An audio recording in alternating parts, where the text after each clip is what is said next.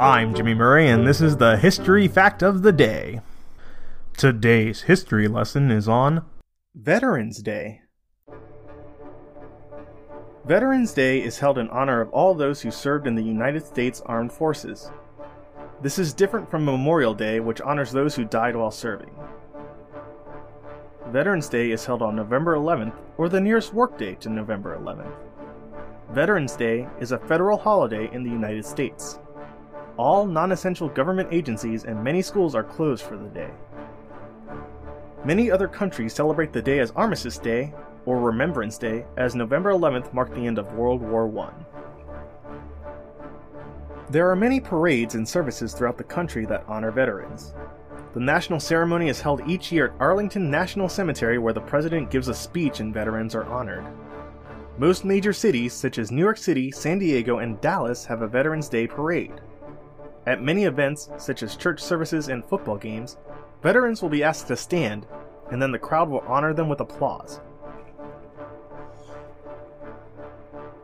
Many people fly a U.S. flag on this day to show their patriotism and support for the armed services. At 11 a.m., a moment of silence is observed to remember those who served.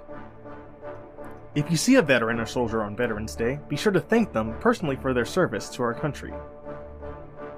It was at 11 a.m. on November 11, 1918, that a temporary peace, or armistice, was signed and the fighting during World War I came to an end.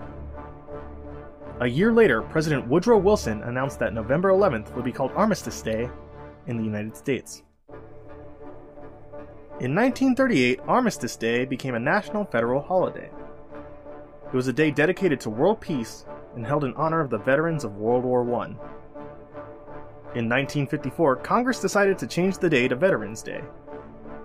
This was because they wanted to honor the veterans of all wars, including World War II and the Korean War.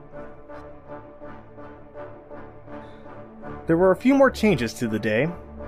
In 1968, the day was moved to the fourth Monday of November. However, it was later changed back to November 11th in 1978 by President Gerald Ford.